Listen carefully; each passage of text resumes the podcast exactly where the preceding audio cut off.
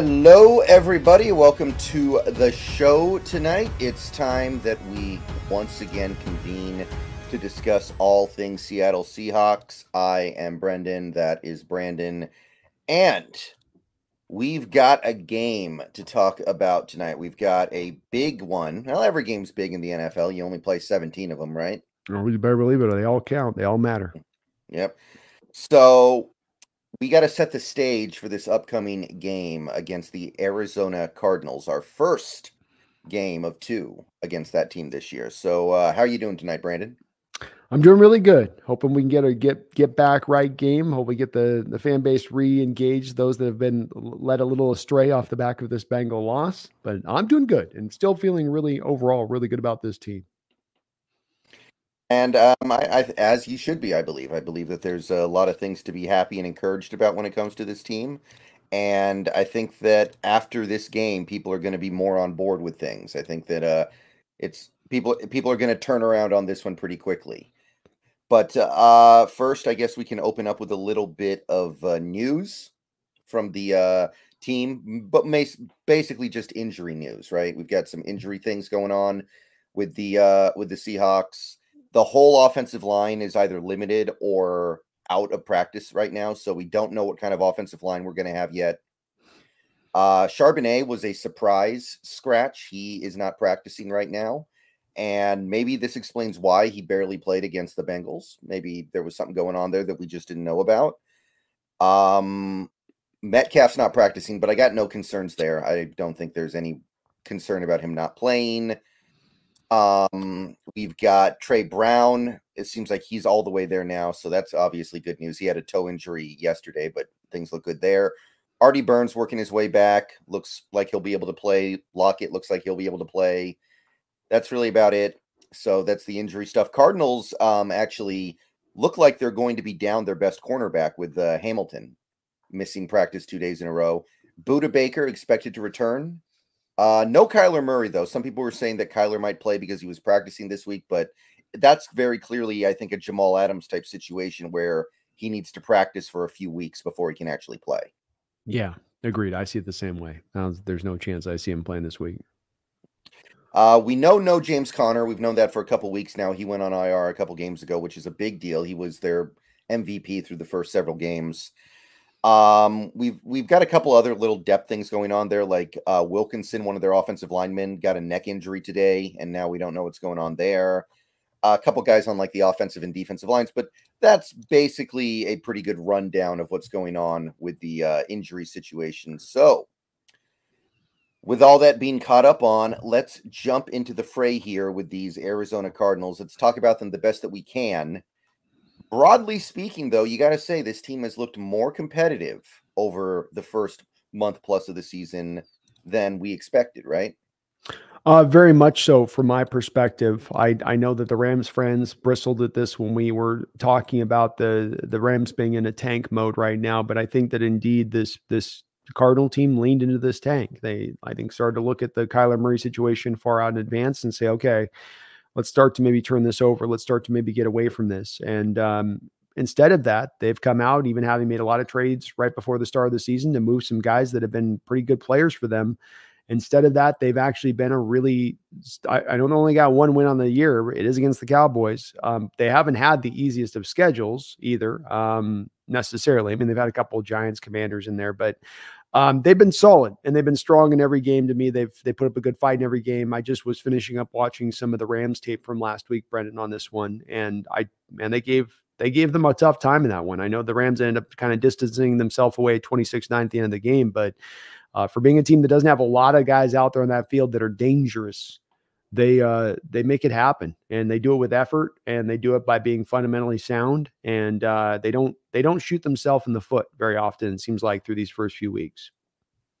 Yeah that's the sense i'm getting too so do you think jonathan gannon might actually be pretty not bad after all? After every indication was he was going to be awful is he actually maybe doing okay?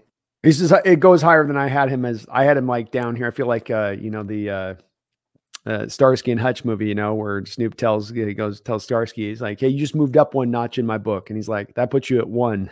so I feel a little bit like with Gannon, like, okay, yeah, he's gone up, Now he's up to one. You know, I, I still don't know if I have a tremendous amount of faith in him as a coach, but you cannot, you've got to laud him and give him ultimate credit here for getting this team to buy in and play this way when it's got to be hard if you have an NFL team, Brendan, doesn't it? If you got a team that knows you can't get a lot of these guys, you know, they're going to know when you're in, in sort of a tank mode or you're not going to be competitive and to get them that team to play, knowing it's dealing with that. I know they're all professionals. I know they all get paid, but it's an easier said than done thing, right? Human mentality is always still at play. Human nature is still always at play. All right. So let's start with this Cardinals offense. That's the side of the ball that's been okay so far this year, I think. Joshua Dobbs has been better than I expected. Not really good, but not bad either. Kind of just quietly effective. A dual threat quarterback does some damage with his legs. Um, overall, right now they are 20th in the league in points and 15th in yards, so you could call them just barely below average. However, a lot of that was being done on the back of James Conner, who looks like he has regained a lot of his form from 2021, I believe it was, yeah. after not really playing that well last year. So, without James Conner, what do you expect from this Arizona Cardinals offense? It does limit them, I think, because they make the they make the running game dangerous uh, when he's in there, and then you've got to start. It's more of the eight man boxes, and then you get everything congested inside there. And Dobbs has been one of the better quarterbacks outside the pocket throughout the course of this year. Keep him in the pocket, he's limited. Get him out the pocket, he's dangerous. And once you have men in the box stacking it up in there to take the running game away, that does leave a lot of openings, or contend typically contend to leave openings up the field. Then to the edges then away from the box. And I, watching some of the tape, that's where they have gotten a lot of their free plays from, where he's just kind of improvising and then ro- rotated, rolling out on the side. He makes good decisions out there. He's not going to, you know, three interceptions on the year, but he's not going to have a lot of those boneheaded mistakes. He'll run wide. If it's not there, he'll throw it away or he'll run it. And he knows which to use at which point. So he's he's been very heady at the quarterback position. His arm is limited man, he's got he's got the the Brock Purdy, you know, the ball's coming out and there's a little bit of a, a puff of, you know, just it's a little, little, pillowy as it's coming out of his hand, like he's throwing a pillow rather than a football.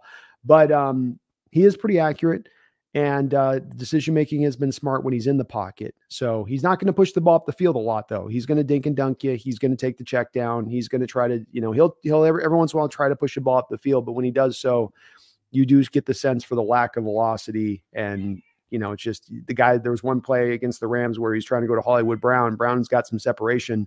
Safety's closing over the top, and I think the safety got there in time to kind of knock the ball away or get Brown pushed out of bounds to where there was no angle for him to make the catch. And that's that arm strength really showed up on that kind of play, in my opinion. So, with Dobbs obviously being a bit of a dual threat quarterback, somebody who will run as much as he'll pass, do you think this is a week where maybe we go back to a slightly softer defense, more of a zone, because we need to protect against his scrambles compared to some of the previous weeks?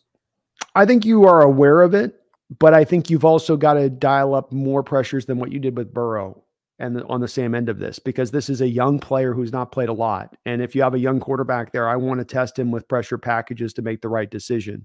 I don't think you go hog wild with it, but it, more than we saw last week, less than we saw with the Giants right? Like maybe a maybe a happy middle ground between that as far as your blitz rate goes.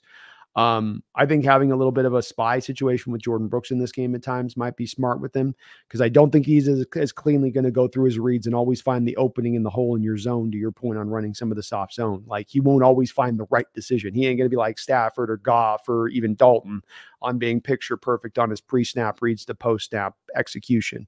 So I, I would trust in that a little bit, but you got to run some of those pressures because you know what that does to those young quarterbacks, Brendan. You know, it makes them really jumpy and it gets them making bad decisions more often than not. So without James Conner, this offense uh, um, is kind of all about Hollywood Brown, who you mentioned a minute ago as their playmaker. He's having a good year so far. He's on pace to have one of his better NFL seasons so far. He might have 100 catches. Not really efficient, but he is making some big plays. Um, so one thing that I've really noticed though is this Cardinals team seems to really like doing end arounds and getting the ball in the hands of their wide receivers via the running game. Rondale Moore alone has 11 rushing attempts so far this season. And that was something they actually used to some degree of effectiveness against the uh, Bengals. Misdirection. Seemed mm-hmm. like there was a lot of that going around. Yeah. Yeah. Taking advantage of the aggressiveness of the Bengals defense which we didn't do. right. So I would expect to see more of that because when they don't have Conner to just plow it up the middle, they got to rely on a little bit of misdirection and trickery to make things happen.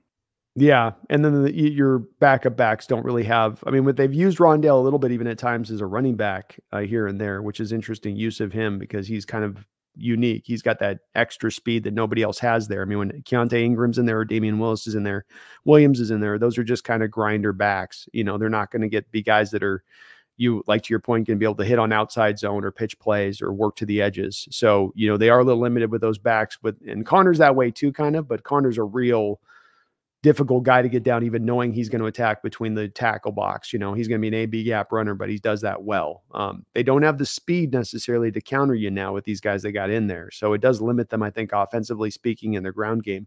But the fly sweep element's going to be in play here. Um, even uh, even Hollywood Brown, a guy that's not a fly sweeps guy, has got a one carry for 29 yards on the year on a fly sweep. So, you know, they they will use that part. They will test you because they don't have the backs who can do it by that way.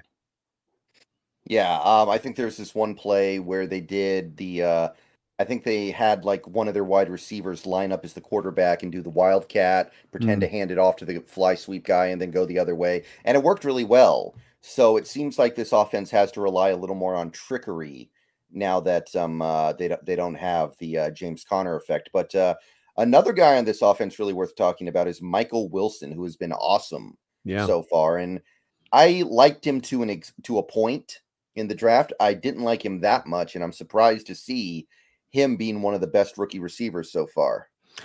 I think something that's been said that we have to carry forward when we look at this the this upcoming year in scouting as as a recent trajectory of guys at the receiver position specifically, Brendan, that have started to as a trend show itself up. And that is that receivers that go to the senior bowl and perform really well at the senior bowl tend to do very good as pros. Cooper Kupp, Senior Bowl wide receiver, Puka Nacua, Senior Bowl wide receiver, Tank Dell, Senior Bowl wide receiver, Michael Wilson, Senior Bowl wide receiver. You can go through some of these guys that went to that Senior Bowl and and and the ones that perform well there, Brendan, right? That separate themselves from other college competition trying to bang their way into the NFL. And this guy was one of those guys. And the key with him was that it was a matter of he would have been a higher rated prospect, but the injury bug bit him and bit him hard in the butt there at Stanford. And that was a on top of the fact quarterback play, there was a little bit of an inhibiting factor at the receiver position. He uh he wasn't able I think, to to show as much, but he's got natural good talent, good size frame, good explosiveness, um, great, great catch radius, very strong hands. You just didn't see it a lot coming out of Stanford but that didn't mean that it wasn't there in him. And um, he was balling out there at Senior Bowl. He got a lot of praise coming out of there. Yeah. So there there is a little bit of stuff going on here with this Cardinals team, but um, given their personnel, I do expect them to be pretty pass heavy in this game. I think that without Conner, they are going to have to wing it around a little bit. So it is going to be not not anywhere near the kind of test we had against the Bengals, but it is going to be it's going to be a different kind of test because I do think the Cardinals, we might even see a few trick plays from them because they're going to be trying to find ways to make up for not having their bell cow back. They'll also probably lean a little more than we've in recent history. They've been all spread based in their concepts with Kyler Murray. There, their offense is going to look a little bit closer akin to what even ours looks like. They drafted that kid that uh, Trey McBride a couple of years ago, and they pair him up still with Zach Ertz, who's a million years old. But that does give them two feasible tight ends for the 12 personnel. They do utilize the 12. They will go to three tight ends like we do. So it's a this is going to be a different Cardinal offense that we're going to face this year than what we faced in the past as well. It's going to look a little bit more less of the college conceptual and a little bit more of what you see pro. I mean, a lot. We're you're going to get a lot of um, Dobbs under center in this game, for instance. Um, they run a lot of that. So we how we play that, how we manage that is also going to be very important in this game. Uh, well, what do you think of this Cardinals offensive line? How do, how do you feel about that unit? I think the uh, the tackles are doing pretty good to my eyes on the game film that I've watched. I think Paris Johnson's acclimating himself well over at right tackle so far. Um, we thought they're going to do him at guard, but I've seen him at right tackle.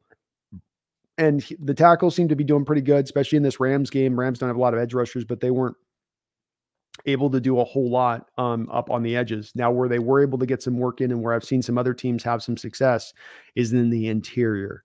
You've got to go after this Cardinals offense offensive line from the inside. If you're looking for a guy to me to say who's going to have maybe a breakout game here or be a guy to look at in this game, Dre'Mont Jones to me, this is a game where he could really go out there and hunt. And Aaron Donald had some really freaky moments there with the Rams eh, eh, going up against him where he just wasn't it, there wasn't even a close to being blocked, and it was, you know, a, ba- a just completely whiff kind of block on there. So I I think that's where we're going to get our our pressure in this game uh, in a lot of respects because the tackles are going to hold up relatively well. But that's the place to attack to me is up up in the middle of this offensive line. That's where they are most vulnerable. That into those interior three center guards on both sides.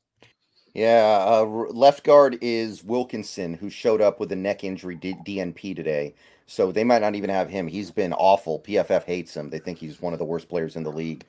and uh, yeah, then you got Will Hernandez on the other side. He's been around a while. And he's never been really liked at any of the spots he's gone to either. You know, he's never been a guy that's like, yeah, Will is one of the answers for us on our line. You know, the Giants couldn't, the yeah. Giants fans couldn't wait to get rid of that guy out of there. Yeah, first round pick, right? Yeah, a guy was highly touted. Just never, mm-hmm. never did the light go on with him. And um, it's this. There's so many snaps just watching a couple of their games of quick DJ Reader with the Bengals, and I there's going to be some quick pressure potential from the inside in there. And Dobbs is hard to get down. He's a he's a quick little cat, and he's escapable. But man, they that's where you they, when I look at the biggest weakness for this team, I know playmakers not so great, running backs not so great, but it might be the interior line for the the Cardinals that is their most weakest point on this offense. Yeah, and I've never heard of their center before. I got to be honest. Froholdt. never never heard of him before. You got me on that one in too. I I don't I, I it sounds relatively familiar, but I can't I can't place him. What was he? What was he? Uh he was a Razorback, drafted 2019 in the fourth round. Okay. Yeah, I'm I'm blank. We usually have seen a fourth round guy. We would like relatively would remember him, but I, he's it's not ringing any uh, any bells to me. But yeah that's that's especially with Elijah Wilkinson being questionable and not at his hundred percent because their backup Dennis Daly, Keith Ismael. I mean, that's it's going to still be even more exposed at that point. So I eh, this is where we come back to the pressure stuff too, Brendan. What's been the best blitz look for us? The two have been sending either Witherspoon off the edge as a slot blitz guy or double A gap pressure with Jordyn Brooks and Bobby Wagner right up over the center, right? right. And test you got a, a, backup guard in there you got the weakness that line this is where i go. That's that would be a part of my attack if i'm the hawks that i would lock into utilizing a lot even if it's just to show them it a lot you know? Not necessarily to send the guys but just to constantly make dobbs think about it coming and then drop out of it, it, it even at a high prevalence. So zach ertz is putting up okay numbers. He's got 24 catches through six games but do you think he's actually still good at his advanced age? Do you think he still has like plus play in the tank for this team? I think that he's maybe a marginally above average center at this point in time. I mean, he's he's been in the league for over 10 years. You know, he's probably reaching to that stage of his career Greg Olsen was, right? Kind of similar trajectory where when he's on the field, I know Greg wasn't functional at the end very much, but he's maybe a little more functional than Greg, but probably the same point where the body's not really well held together anymore. It's like one injury away from probably being decimated. But here's the thing, Brendan. I mean, they took Trey McBride in the second round not two years ago, a guy that neither you nor I were particularly high on, because uh, we had a lot of Hawk fans that were looking at him as a potential option at that time. And he's not been able to crack Zach away, right? And that's one where that does speak to me of well, where is that Trey McBride sucks? You know, he can't crack into that spot where this is really should be his time, year three, or it's older dirt, but you can't that leads me to believe it's one or the other. Um, and so probably a bit of both, actually, rather than being one or the other. It's probably a little bit of both. So that's a pretty good rundown of that Cardinals offense. They got a little bit going at receiver because Michael Wilson's so good. But other than that, there isn't really a lot to talk about. They're getting some okay play from like their tackles, like you said, their quarterback. But as of right now, it's a bad NFL offense. Like they're 20th in points, and that was with mostly James Conner. Now without him, that's a bad offense. So yeah. you, you, mentioned Dre'Mont Jones is somebody who you're looking for to have a big game. That makes a lot of sense to me. Um, is there anything else you want to see from the defense in this game in particular? I think you've got to the this the zone stuff and the mixture of it is totally true. But then at the heart of this has got to be a game where you force, much like you would with a Brock Purdy, You can't let Josh Dobbs beat you escaping out the pocket, making throws outside the pocket, number one. So you've got to get your contain right. And this is what might impact a little bit of the edge rush. On top of having the good tackles by the Cardinals, you're going to want to mush rush it, right? So that you can keep Dobbs contained inside because you know how dangerous he's been when you've got to let him get outside the pocket. So you've, you've got to contain that. But then you've also got to force Josh Dobbs to beat you down the field with his arm. You can't let him dink and dunk you. You can't let him Brock Purdy you to death because he will. And I'm watching his tape. He's not going to be an impatient quarterback back there. He will take what you give him. He's locked in in that realm and he's going to make smart decisions with that. So that's where we get to some of the blitz looks. That's where we get to some of the maybe more pressure based looks from the Seahawks in this upcoming matchup, just to a degree. Um, and I don't know if we're going to get that or not, but I, I would try to mix that up a little bit just in this game between those two things and and you know keep him on his toes. You know, with a rookie, you want to send a lot of different looks his way and keep him thinking. The more you got him thinking, the less you got him just out there playing free and easy. You know, like it's backyard football, which is how he kind of. It's what he's kind of done up this point, Dobbs. You know, he kind of backyards football, like, oh, the one read ain't there. I'll kind of roll around and scramble out and get away, and maybe I'll just run with the ball. And don't make it that simple and easy for him. Make it complicated, make it difficult, make him think. Right. So I was looking at some data this week from uh, PFF, and they had blitz rates. It's hard to find some of this stuff, but they have uh, blitz percentages for each team, mm-hmm. and they had the Seahawks basically right in the middle, mm-hmm. like slightly below. And the reason why they were below was actually because they had a low percentage of run blitzes. In terms of pass blitzes, they were actually slightly above average, right around, but right around average which mm-hmm. is obviously a huge departure from most Seahawks teams in recent memory. It was around like I, I think it was somewhere around like 28%. Mm-hmm. Whereas. I think last year it was 15 or 16%. That's right. Your numbers are So you're hoping we can kind of keep that uh, ratio up, right? The whole thing I've been banging on for years with this and talking to you about it is that the Seahawks needed to dial up more pressures and blitzes but it's not a matter of I'm looking for them to go to Blitz City and turn into a top five, top 10 unit. They needed to take themselves from 28, which Brendan, when you talk about last year, I believe they were 31st with that 15% yes. rate. So you needed to take yourself from back end 31, 32 and move yourself up into the middle of the road. And tell me if you're buying what I'm selling on this in the respect of what that does, Brendan, and what it did over the years. And part of the reasons that teams could find solutions for our defense was because of the predictable nature of the defense, right?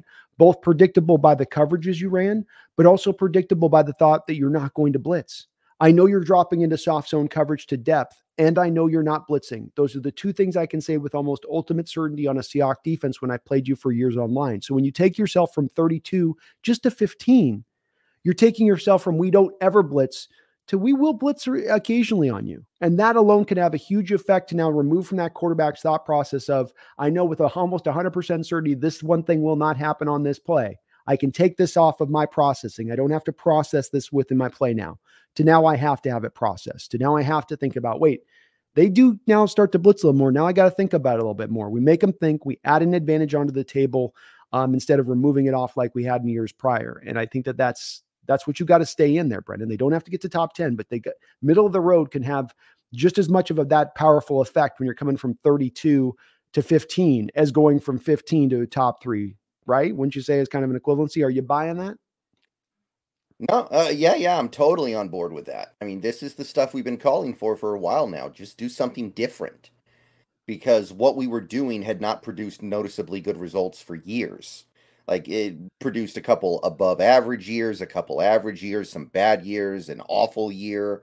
Like you had to try something from a different angle here. And some of these teams, like even a team I would say like the Cardinals, even though they basically blew up their um, coaching staff and front office this last offseason, when you are running the same thing for years and years and years and eventually gets up to decades, they're going to get really familiar with what you do if you never change it. it it's, um, I, I think that even a good defense or a good offense, eventually it gets stale against your divisional opponents in particular. So mm-hmm. you had to do something to change it up. And my my only hope what I'm really hoping for is just the players continue to do it well because like we talked about a couple days ago the moment they stop doing it well and start giving up a lot of big hmm. plays is the moment we go back to it the old it's, stuff it's very true It's very true. You know, Carroll gets a couple of deep shots hit over the top because he's blitzed, and he's certainly going to get into that dodgy ways. But this is where we get to the encouraging part the change of defense to allow you to have zone drops with the outside linebackers, bringing personnel that are accommodated and understand how to blitz, how to time it up, how to, you know, uh, Jamal in that time blitz on Daniel Jones. You know, he showed off that uh, that one moment he had in that one game to do it, where Daniel Jones he shows you it's not just about his little bend and quickness he brings, it's also about his understanding of not to show my hand. You know, Daniel didn't know he was blitzing. I guarantee if Daniel known he blitzing, he wouldn't have turned around and had him right there and been shocked by him. But it's because he waits till Daniel's head's turned around before he starts taking those final steps to the line of scrimmage, timing it right before the snap happens, and then able to have forward momentum and be, you know, almost at full speed within two steps off the snap because of a little bit of that timing he has for it. You got it across the line. Jordyn Brooks, Bobby Wagner, Devon Witherspoon. You got the man corners. You've got the setup now to be able to accommodate it to bring it successful. So it's not like it was if it was in 2018 19 where you didn't have the guys. So, Brendan, to your point, if you tried to run the blitz with those guys, you were going to be likely to give up the big plays because you didn't have the players that were programmed in their being and how they how they were built as football players to execute those type of plays. Right, right. Uh, back in 2018, we did have Coleman on the blitz. I always thought he was a pretty good blitzer at uh, the nickel corner. But other than that, you're right. We didn't have a heck of a lot going on there. We just didn't bring him a lot. We did. We did send him to, but we didn't send him a whole lot either. You know, that's the thing. He was good at it, but even the guys you had were good at. Bobby was good at it. Didn't send him a, a high rate of time um, to take best advantage of that at times, maybe. All right. So um, I think that's a fairly exhaustive rundown of this Cardinals offense. There isn't a lot to say with no Conner. They're just kind of like they're bad, but they're generically bad, right?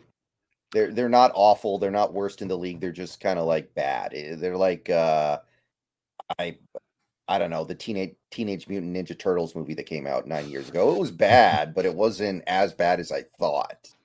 No, no, I thought that they were going to be a an S show this year. That they would be, you know, Gannon wouldn't have the locker room. Half of them would have a foot out the door, already thinking about Cancun in September. But that's not been the case. He's got the buy-in, and when you got NFL, uh, the NFL talent with parity across the board, if you got a team buying in and playing strong and playing hard, that's worth something. That's going to make it a tough test against you, um, no matter what the talent discrepancy might be between the two teams. Uh, let's see here. Jeffrey A. Thistle, thank you for the two dollars. Oh God, we're about to lose to the cards, huh? I mean, uh, hope not, man. I hope not. You know I they mean, don't even want to win, really, right? They won the one game they really wanted to win this year against Dallas, and now they're like, okay, let's just put up a fight and lose every other game we play. If I had to give, if I had to say, you gotta, you gotta make a, a guess on this, and you gotta have a, a like your gut instinct on this. Has that owner had a conversation with Gannon about that? Like, I'm not going to tell you to out and out lose, but if we have a situation like Lovie Smith last year at the end and we're driving down and you can, you know, just maybe, you know, take a knee, metaphysically, you know, metaphorically speaking.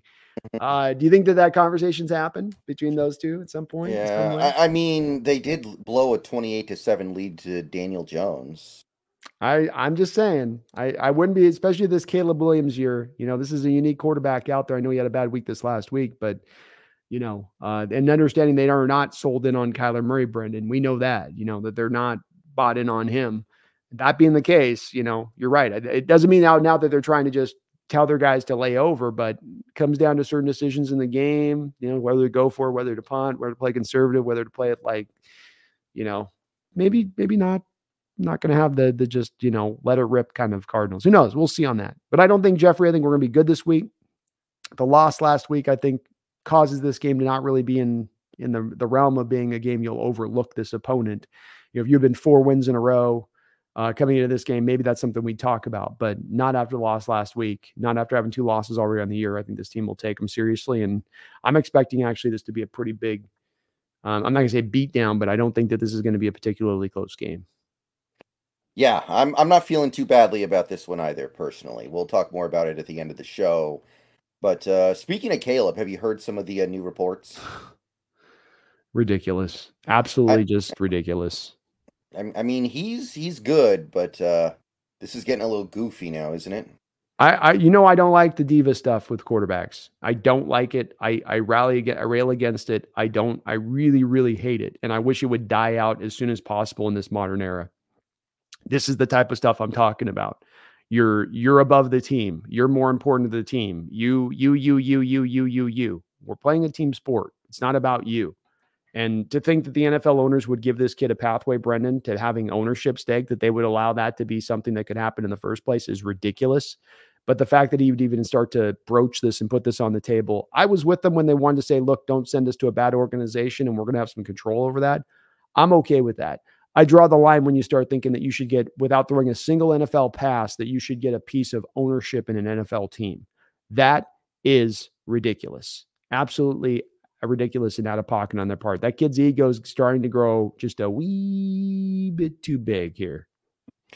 Yeah, um, I, I kind of feel like he needs to very quickly here release a statement saying like, "Oh, that was just my dumb agent opening his mouth. That's not me. I promise."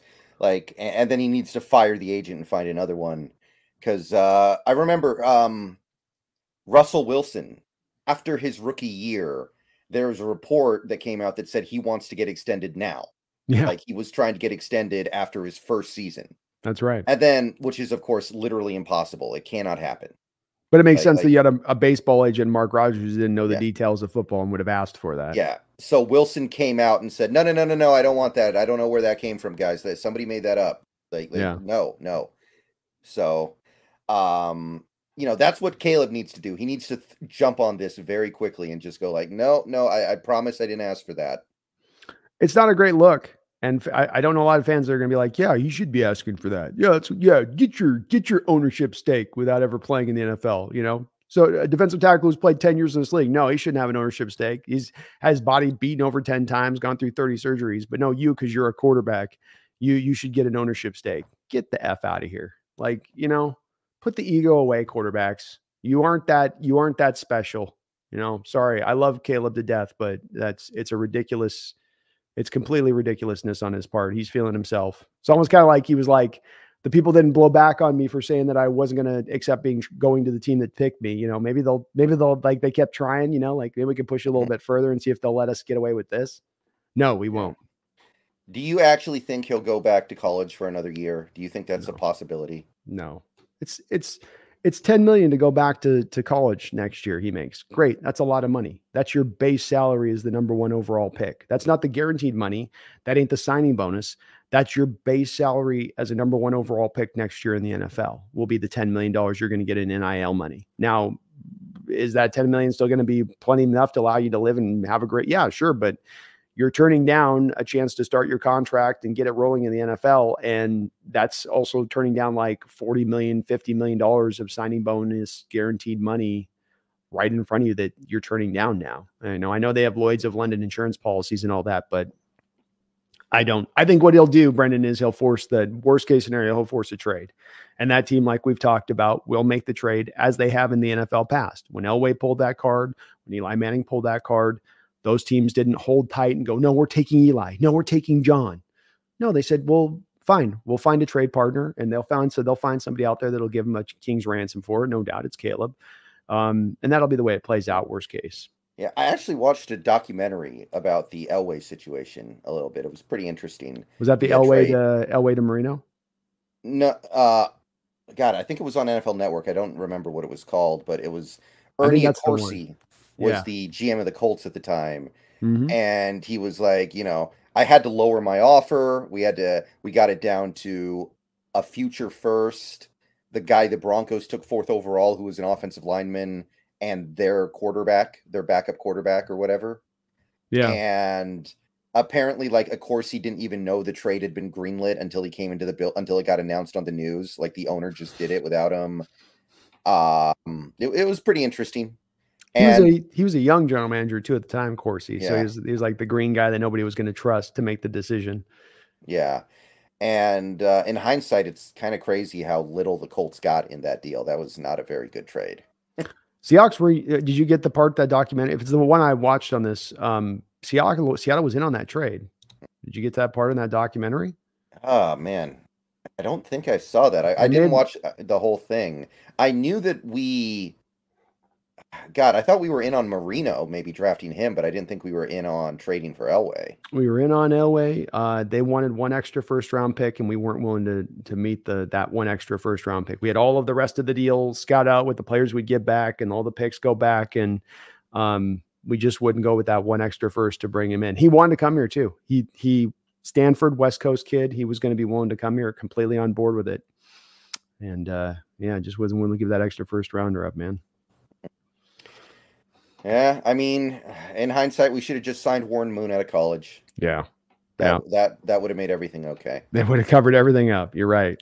They probably would have gotten a championship in the '80s with you. You give Knox, Warren Moon, and um, Warren Moon, Kurt Warner, and Largent. I don't know, man. That's not guaranteeing we would have gotten one, but we would have been tough. By the way, I know we're going a little off topic here, but uh, whatever, we got time. I want to ask you real quick. So we've generally said this whole time that the Mount Rushmore of quarterback prospects is Elway, Luck, Lawrence, and now Caleb, right? would you agree with that? Elway, Elway, Luck, Lawrence, Caleb. Yeah, I think that's probably right. Would you put those in order in terms of the prospect? Oh, I was thinking about this the other day, and I think I have mine. I would put uh I think probably John Elway was the most talented quarterback of the bunch. Um, man had a, a, you know, he was the original like full dual threat type quarterback. I would probably put. I see. I uh, I would probably put Andrew Luck and then Caleb Williams and then Trevor Lawrence is four. Yeah, my... I would go Luck, Elway, Caleb, Lawrence. I think so that would pretty, be my order. We're pretty close on that. Yeah. I, I did think my only thing with with Elway is I think he was more of a dynamic runner than Luck was, um, and that he had a little bit of a stronger arm. But I, I, they're close. They're very close. And somehow Elway had a losing record in college. Figure Stanford, that one out. Stanford wasn't any good. how does that? How is that allowed to happen? Stanford was Stanford was not yeah. good. Yeah, if Elway was in college football today, they just get like 800 transfers every offseason. Oh, and yeah. they win three straight national titles. it's tough too because it's Stanford with their, you know, even back then, the college academics that you have to meet to get there. So you could be an elite athlete that wants to go to Stanford, but you don't meet their the high high qualitative marks and they won't have you. You know, that's probably I'm sure that's frustrated a lot of coaches that have come through there. Like, I got this guy's gonna be awesome. Like, yeah, but he's not smart. He's he's not good enough from an academic standpoint to make it work. Like, right. Yeah. okay, so let's flip the page over to the side of the Cardinals that is actually bad, like really bad. It's the defense. Mm-hmm. So I mean, they put up a decent fight in a few games, but this is a defense that blew a 21 point lead to Daniel Jones this is a defense that allowed Joe Burrow to get his groove back after a month where he was basically sleepwalking. It's a bad NFL defense by any reasonable standard. I think their offense hangs them out to dry a little bit, but honestly, not as much as we were expecting. So, looking at this Cardinals defense, their best player is probably not playing in this game. Hamilton Sr., the corner, mm-hmm. uh, has not practiced yet this week. I'm not expecting him to play. Uh, they are probably getting Budda Baker back, mm-hmm. but well, speaking broadly, what do you think of this Cardinals defense? Um, I mean, you mentioned it. You kind of said it pretty succinctly. I mean, this you try to unpack it. It just comes down to this is a, an untalented bunch. They've bled some talent in recent years that were part of what made their defense whatever it was in recent seasons. Not that it's been great, but you've lost whatever you had there that made it whatever functional point it was at. You have a guy like Zaven Collins, for instance, who's a first round pick that I thought he was drafted to be a middle linebacker, but now he's playing left defensive end.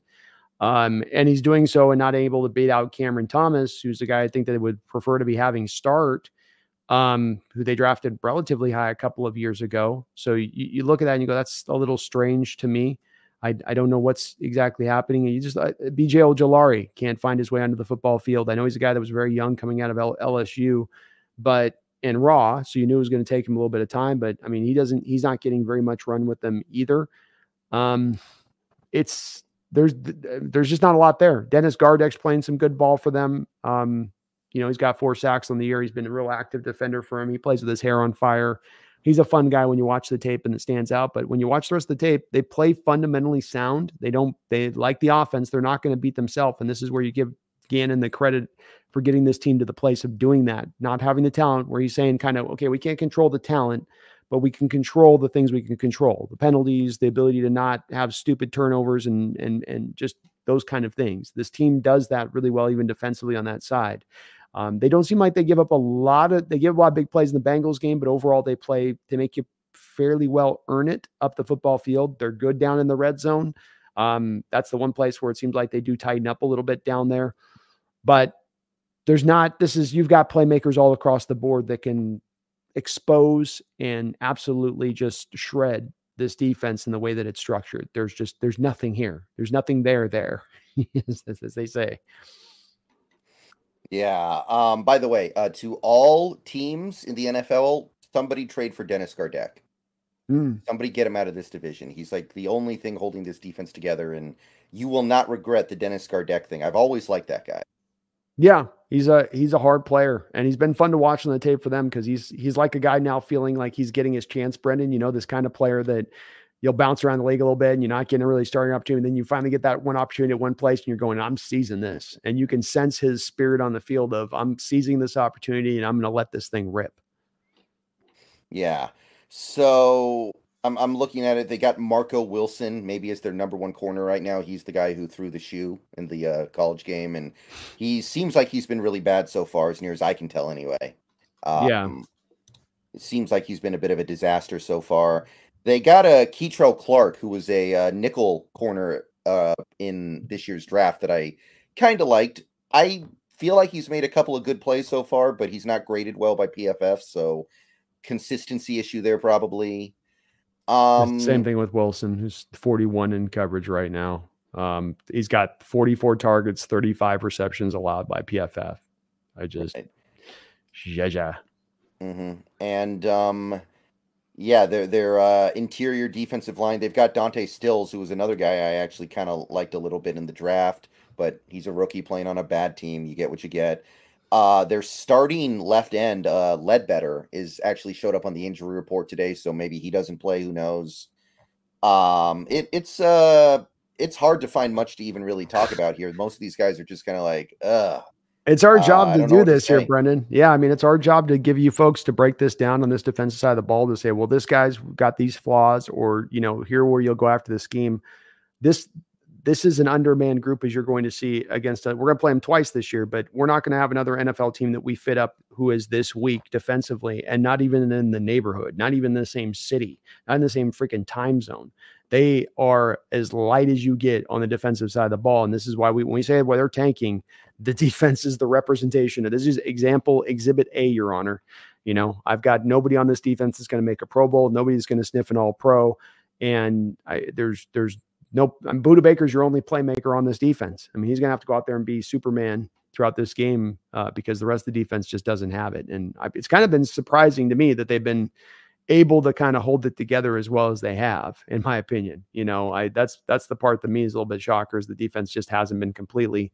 Now they're giving up what we got uh, 26, 34, 35, 28, 31, and 20. But on paper, this would be a defense you look at and say they'd be giving up 40 a game, regardless of the offense a little bit.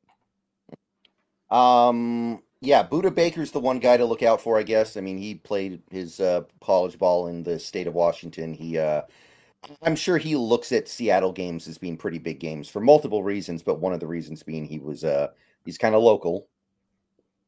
Yeah, so a, watch out for that. He's been a good and, and as uh, Huskies that haven't always had great success in the pros, he's been one of the Huskies who has, who's been a really really fine player. Um, he's on a contract extension with them.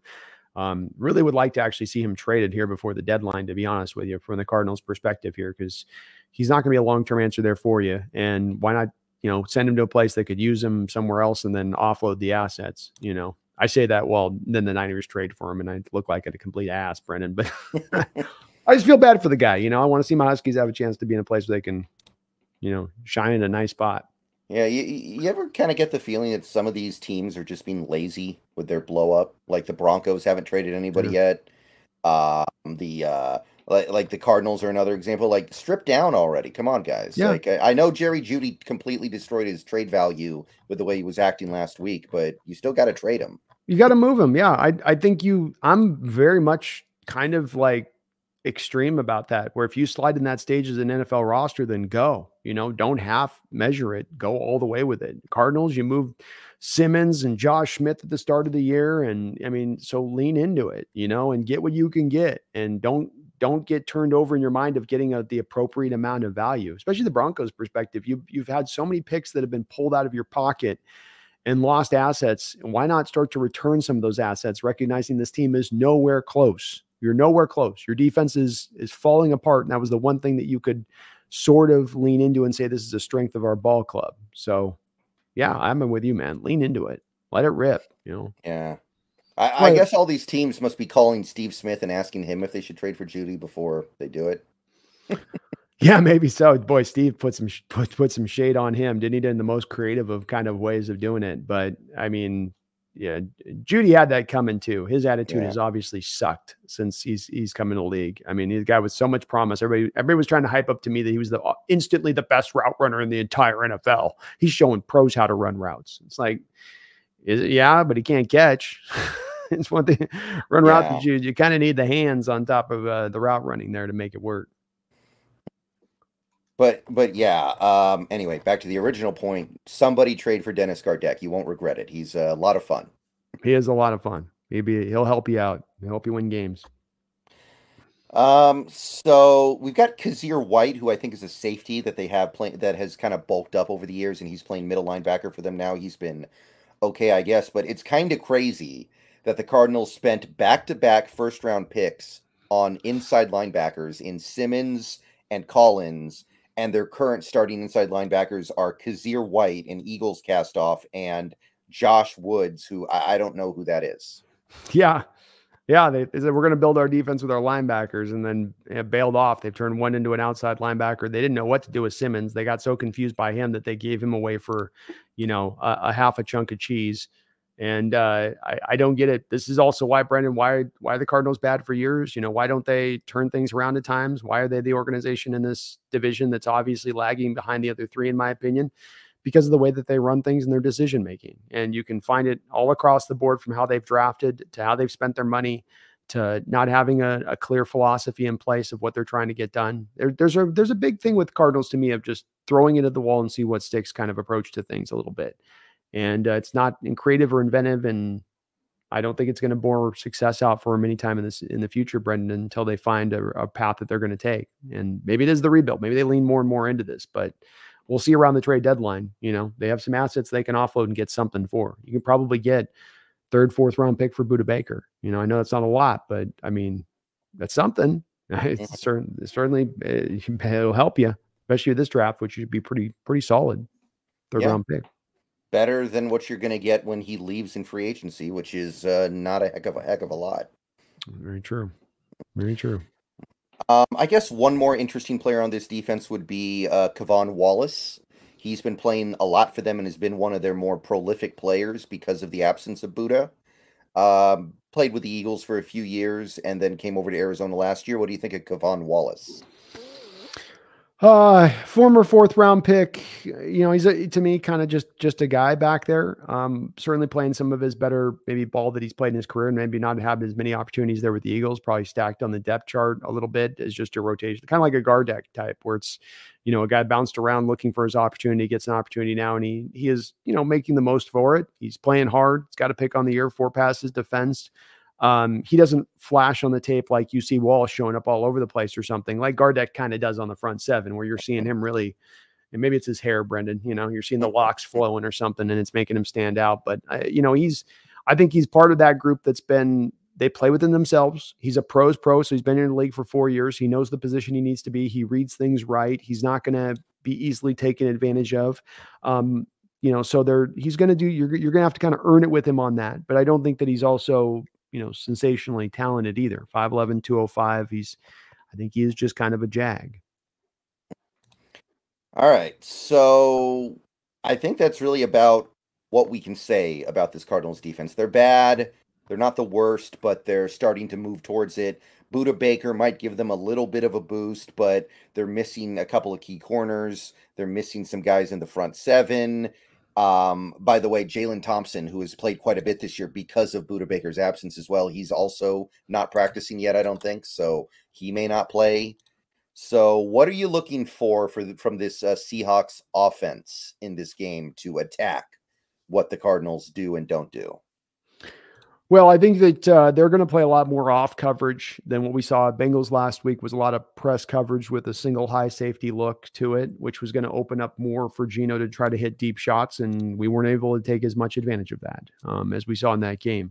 Uh, watching the way they played the Rams and some of these other games, um, the Cardinals do have a tendency to play the off coverage with the corners on the outside. Uh, they're going to, you know, for the most part, drop guys into coverage and, and try to just squeeze squeeze the windows down. So a lot of this is going to be based on the on moving the chains and and keeping the first downs rolling and being patient offensively and not trying to get outside yourself if you're Geno to steal points quicker rather than just take what they're going to give you. And there's going to be holes in this defense to take, in my opinion. Running the ball should be also something that they are able to get done against this defense. Um, it's not been the, the, the worst the worst thing. You know, the Bengals, for instance, a couple weeks ago playing them it wasn't the running game, it was them passing. Rams last week, it was to me more of the passing attack, what they're doing that than running. But you got to run against this front. You got to force and make sure that they can stop your running game. Um, and you got to find some more balance offensively. This cannot be just such a pass happy attack that, you know, it's all comes down to, well, we can't run today. It's on you, know, get it done. We got to get out of that mode and find the balance here and consistency throughout the course of the game. But um, it's going to be a bit of a take what the defense gives you as opposed to go out there and take a bunch of deep shots keep the chains moving, stay that consistently with it, play through, play within yourself if you're Geno, and uh, you'll put up 30, 35 points on this team, in my opinion.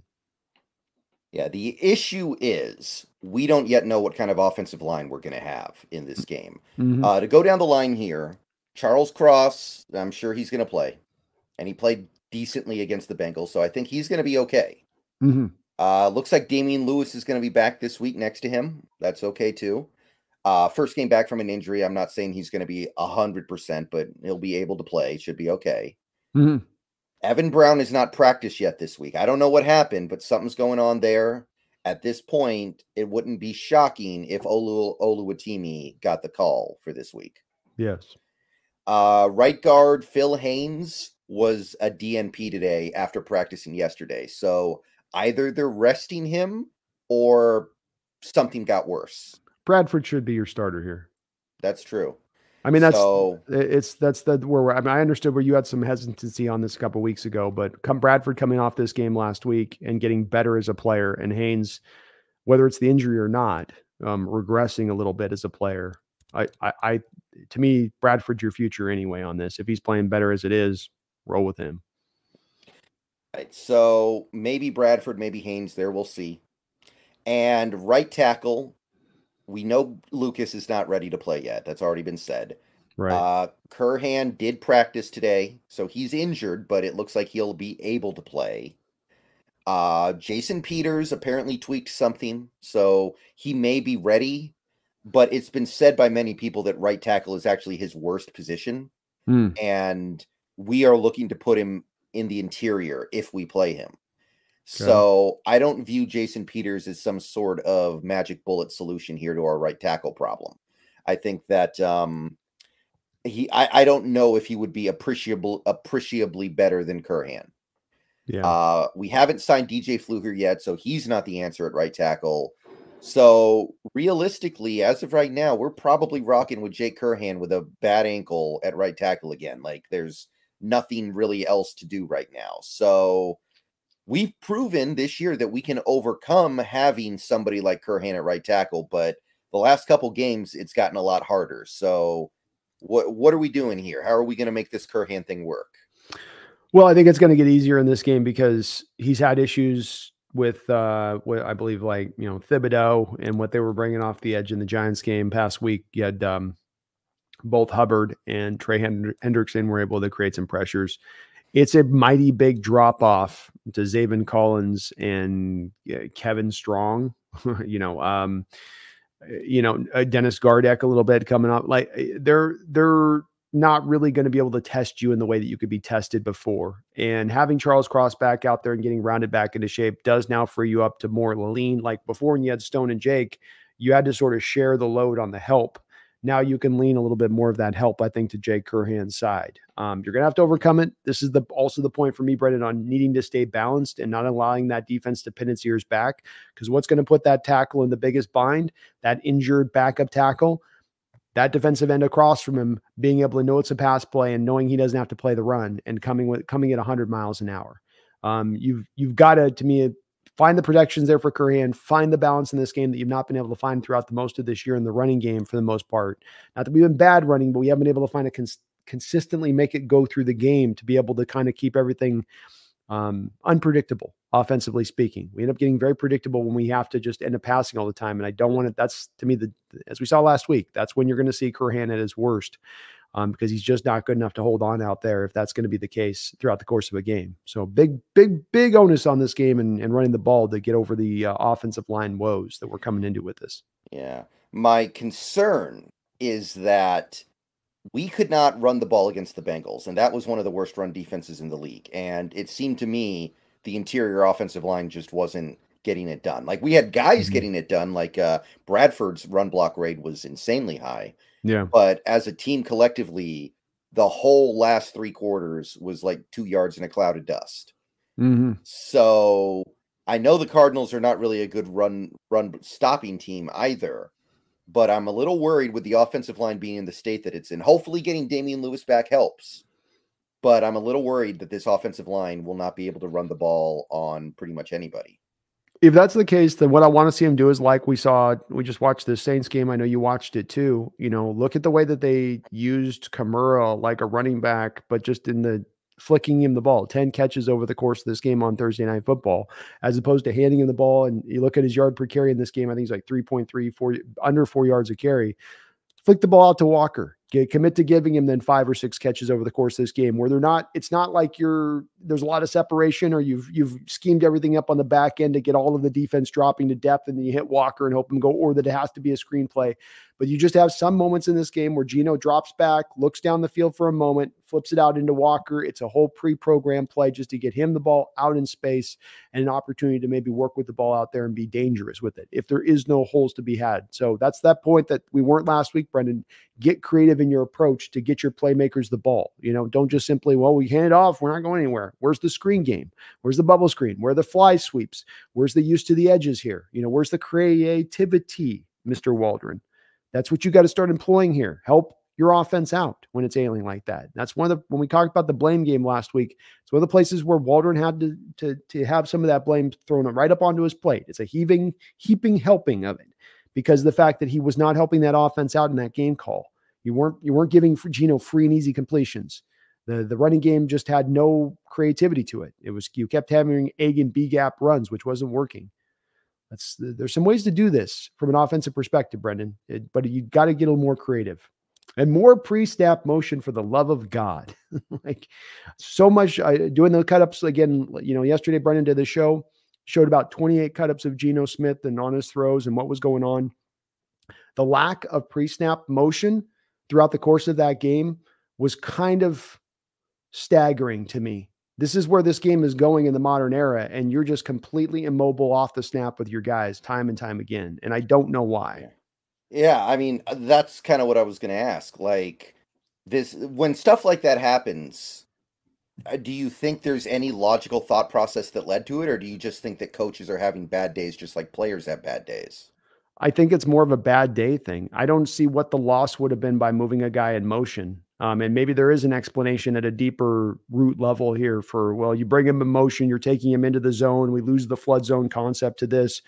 But it, what it what it also does is it also gets your guy going in motion and movement. I mean, this is what the Dolphins are doing to me is their mastery this year. McDaniel is yes, he's being super creative and running certain plays, no look passes, and throwing the ball back behind the line of scrimmage to a back rather than pitch it off a three step drop. And he's it's a lateral play. He's actually throwing. Yeah, he's doing a lot of that creative stuff. But at the root of it for McDaniels, in my opinion, is it's the pre and post snap motion and the combination of those two things, right? Both doing pre snap motion to post snap motion and having different players that might be executing both of those two tasks. And it functifies the defense. It throws them off like nothing else. You can see it because you got linebacker, you got him pointing, and you got that over here, and you're watching the linebackers jump out of a gap and get them moving in the wrong direction, and then you hit them back the other direction. There's not a lot of that in our offense right now, and I don't know why. You should be utilizing this. This is this is not just simply what I want. This is the McVay scheme too. Go watch him a uh, Sean a, a Sean McVay offense week in and week out. It's Cooper Kupp or Puka moving every point before every snap, and again a lot of post motion snap as well. So it, this is also the origins of your offense. Ask for this and call for you to do this. I don't, which makes me not have. I don't have an explanation for it. Do you have something on it? I mean, is it just Coach Carroll doesn't like pre-snap mm. motion maybe and post-snap motion? I, yeah, I mean, I remember back in 2019, uh, there was a game we played where we got beat up by the Rams. They blew us out, and Carroll in the post-game presser basically said, "Yeah, they really kill us with all that pre-snap motion." And a lot of people were saying like you know if it kills you you should probably use it. Yeah. And over the years we have used it more and this year i think we have used it a pretty good amount. But um that game we got away from we got away from a lot of things in that game that we shouldn't have.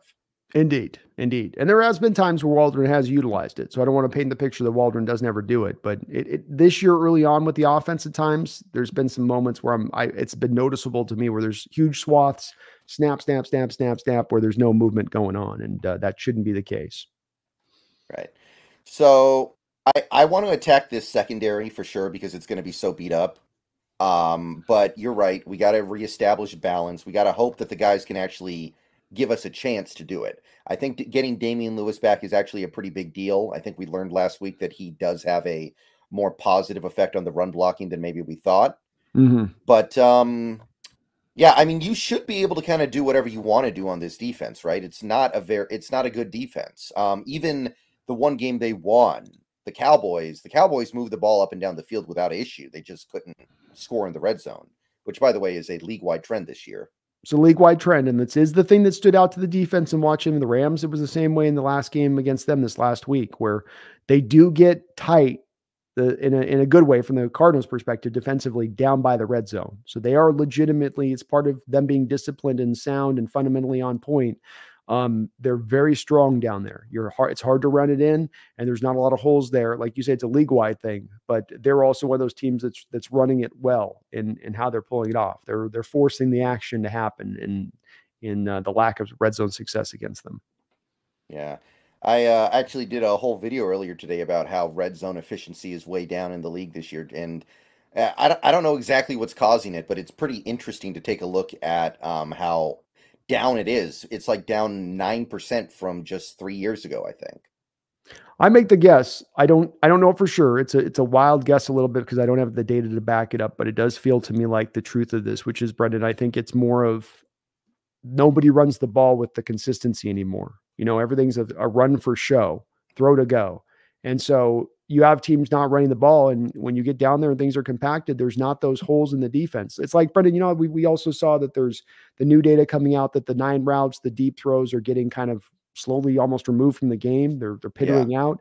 That's because those defenses are playing to that zone defense of dropping depth and taking away those deep throws, which then allows the offenses to be very efficient moving the ball up the field, right? But then you get inside the 20, and then what happens? I don't have to drop to the deep zones anymore. Now everything comes down and gets really compacted. And so if I don't, now we go to the, I need my running game to call upon now. That passing attack isn't going to be as efficient between those 20s of getting there, but I don't have the rushing attack because we don't run it consistently enough. We don't do it good enough down there then to just be physical and take it to that team down there. I, I think it's a bit of that, but that's just that is a bit of a wild guess. Yeah. You know, if this keeps up, the NFL is going to come up with some kind of rule to bring back the deep play, right? Well, it's just you're going to get more. It, it's that, or you're going to get more of the rules, like you know, no more of the tackles from behind with the thing, and they'll just they'll, they'll be more of these little subtle rules that'll that'll just encourage more scoring. Yeah. Uh, okay. How about this? So the MLB banned the shift last right. year, right? Right. Does the NFL ban cover two? it's basically the same thing. Mm-hmm. Uh boy, if you do, you're gonna have some receivers that are gonna absolutely destroy. You know, if you did. Um, you know, you would you would absolutely have got certain receivers that be just about unstoppable. So it would take it, I think, too extreme for the for the NFL if they did. It's it's not an out of pocket idea. It's definitely, I think, within the realm of reason if offense and scoring went way down. But no, because the the flip side of it would go so extreme to the other way. You give a single high look now, and it's like You're you're especially with all of the beater plays to cover three because single high leads usually to cover three off the back of it. That's going to be the typical unless you're running man defense on the outside with your corners. So now you get to that predictable stage where offenses can just about become unstoppable at that point. Uh, Jason Tudor, thank you for the two dollars Canadian. Is there any real information on Abe? Hashtag hashtag anxious. And I think you're right to be anxious, by the way. Mm-hmm. Yeah. Um, I don't think we have anything beyond the fact that Carroll has said he's not going to practice this week, which tells me he's at least a few weeks away from playing. I'm getting that sense as well, Jason. And I think you're in, into, intimating a little bit about the possibility of there being maybe that he doesn't come back this season. And I think that that's maybe on the table here potentially. Hopefully not. Um, it's been honestly a little bit of a mystery with this whole knee thing going back to last year with Abe. So I, I don't know if he's got something chronically within there or there's something that you know he's fighting through, but there there does seem to be um, some kind of serious injury there. I don't know if the surgery fixed it up at this point. Now it's just recovery, but they aren't giving us a lot of information, Jason, as far as to let us inform you on. Uh, you know, Carroll just goes, well, he's just not practicing this week, and that's kind of you know all we get, so to speak, at that point. Yeah, I'm uh, ready for pretty much anything when it comes to Abe Lucas. I don't think he's going to miss the whole season, but I am kind of ready for that possibility because uh, this was a thing that started in the off season. Mm-hmm. Well, I think it even goes to last year too, because that's I think it, I, I think it could be related to that, where they're just hoping it was going to quiet down. It didn't need surgery, and so they they rested him at the end of last season, and it didn't quiet down. It's kind of like the Mike Morris thing with the shoulder, right? where you you try to see if it'll quiet down initially in camp, doesn't quiet down, have a small surgery, see if that gets done. That doesn't do it. Okay, we're gonna have to go whole hog, full on. Now he's out for the year. You know. Yeah, possibly, possibly. Um, and like I said, there's no good solution to the issue because Curhan, the fans are already sick of him. They already see how limited he is. And he's not a bad player. He's not a bad backup. He's just very limited in some areas of the game. Uh, Jason Peters is a left tackle. He's not really a right tackle. And I don't think there's really anybody you can go get. Like maybe call up Mitchell Schwartz and see if he can tie his shoes now because uh last last we checked in on Mitchell Schwartz, they said I, I I can't even bend down to tie my shoes. Yeah, there's nobody. I mean, Vikings don't have a great offensive line if they go to sell mode. Bears don't have a great offensive line if they go into sell mode. Um, you could we could go through the rest of these other teams, but there's really not a team out there with a tackle that's right tackle that you know for a for a rental type deal that you're going to be able to go get. Yeah, what's Brandon Shell up to these days? He's probably still banging around somewhere in the league. Yeah, he he was he had a good year in 2020. In 2021, it fell off a little bit, but he wasn't bad. I don't think. No, not as especially because he was kind of a he's like an Evan Brown value signing. So for what he gave you, bang for the buck was nice. Yeah. Uh, what's the Germain Ifedi up to these days? Oh, please, no, God, don't, don't. You're gonna give me nightmares, Brendan. Please don't bring up that name. No, no. Yeah. I feel like the Bears picked him up and moved him to guard, and he was actually pretty good. I don't know if he's still there though. He was workable for a while, but then he kind of started to fall apart. I think at the end, even at guard, and yeah. I think he's probably out of the league now, if I'm not mistaken. He might be still yeah. somewhere doing something. Let's see here. Y2K, thank you for the member message. Member for 23 months, coming up on two years here. TFL sacks, interceptions, passes, defense does Spoon have this week? Presumably saying how many mm. does he have this week? Uh, I'll go with one tackle for loss. I'll go zero sacks because I don't think the team's going to be as blitz heavy with him. Uh, I will go zero interceptions and we'll go with three passes defensed. You know, I feel like Dobbs has an interception or two in him. I just don't know if it's going to go to Witherspoon. Like, I feel like Tariq gets his first this week. I feel like Dre'Mont Jones kind of shows out and Tariq gets his first pick. Yeah. This week is going to be about shutting up the haters, right? That's right. Tariq's getting some haters because he hasn't done much yet this year. Dre'Mont's got haters because he got paid a lot of money and Jarran Reed's out playing him. Gino's getting haters, so you know he's going to eat. Hmm. And mm. DK is getting haters, so they're they're going to go off. That that's what's happening this week, I think. Uh, that's my sense of it as well. That's why I'm I'm not quite as nervous as maybe some would be going to this game with the the letdown. Is I think everybody's going to be kind of like, oh, oh, really? I am, huh? Oh, I am, huh? Oh, is that what you think? Okay, okay, all right, yeah, all right, sure, sure, okay. I like it. Uh, I'll go with one TFL, no sacks. Uh, I'll do one interception though and two Woo! passes defensed. I feel like. I feel like Dobbs has got some picks in him this week because He's... if we if we play aggressively in the secondary, it's going to be hard for these guys to get open, even though they're not bad. It's true. They're not getting a lot of separation. And with that arm that he has, you got time to make a break on that ball and jump around. That's the thing that, you know, he's not going to be able to hide or get around. And he doesn't have those 49er playmakers generating five yards of separation on every route. Uh, let's see. Concierge with Nolan. Thank you for the $5. Giving JSN, DK, Lockett a running head start seems like too good of an idea. Better not try it. That's that's a good way of putting it, man. I mean, whether Walton Creek works or not, like stagnant stagnation has not worked. So why not move it? You know, yeah. And I would think that it would help giving him a little bit of a more a running head start. It's certainly again, this, this is where the better offense in the league are utilizing this. Be it Andy Reid with a completely different West Coast style to Sean McVay with his West Coast style. But they are all utilizing that pre and post snap motion. And that is where the game's going offensively. That's the opening up for offensive coordinators to enact creativity right now, if you are so willing. Ooh, you know, I just figured out what rule change the NFL is going to make. Hmm. They're they're going to literally allow receivers a running head start. Like remember the old Arena Football League? Yeah, yeah, yeah. Yeah, I can see they're, it. They're going to yeah. let receivers do a running start at the line like they used to do in the Arena Football League, and that's how the covered two shell gets cracked. I could see it that certainly would be a place that'd be a big advantage for the offense. I, I think that's a little bit an easier balance ground than saying no cover two, because that would be at least one where you could technically at least defensively have some counters. It'll be hard on you and it'll make things tougher, but that will at least give you an ability to counter it, theoretically speaking. So I like it, man. Yeah, that definitely could be one that they look to at some point. Yeah. I mean, I kind of feel like baseball banning the shift puts a lot of stuff on the table because that that was such a weird decision. Like it was literally just this works too well, you can't do it anymore. I'd even offer in the pitch clock on top of it. I mean, both mm-hmm. of those are the two biggest, most major rule changes baseball's had it put into place in a hundred years, I would say, legitimate. Baseball like the mound got moved back. I think. Yeah, exactly. Or, or yeah, the mound size too changed. Uh, it's they do not make rule changes in baseball. So yeah, you're and, and football tends to be way more fluent and way more willing to adapt and change its rules. It's not like, well, this is how they did it in 1955, so this is how we have to do it now.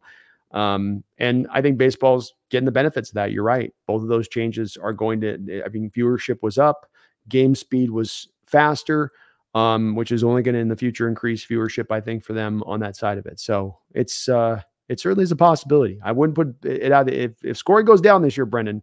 I don't think the NFL is just going to sit on their hands and be like, well, it was a one year anomaly thing. I'm sure it'll be fine. They know that that's part of what drives rating is having the scoring going and whatnot. Mm-hmm. Yeah, maybe they'll be like Caleb and Drake are coming to save the day next year. Part of it is you need better quarterback play right now. You know, some of these guys are playing the position not well and uh, you could say it's odd, but we need we need better play here from these guys. Yeah, I, I, I really feel like the key, the ultimate key, is uh, you you have to every single play take what the defense gives you. If you do that, you're gonna win. And I know that sounds hypocritical coming from me because I always kind of crap on quarterbacks like Brock Purdy and Jimmy Garop- uh, Garoppolo, those guys who do take what the defense gives them. But right now, that's just the way you have to play.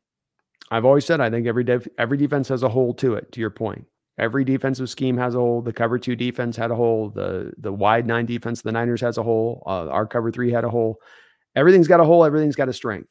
There's always a weakness on every play to a defense to lean into and and a strength to lean away from. Um, you just have to determine pre-snap what is that weakness that I go hit. And sometimes it's short, sometimes it's deep. But that's the key to it: is don't force things upriver.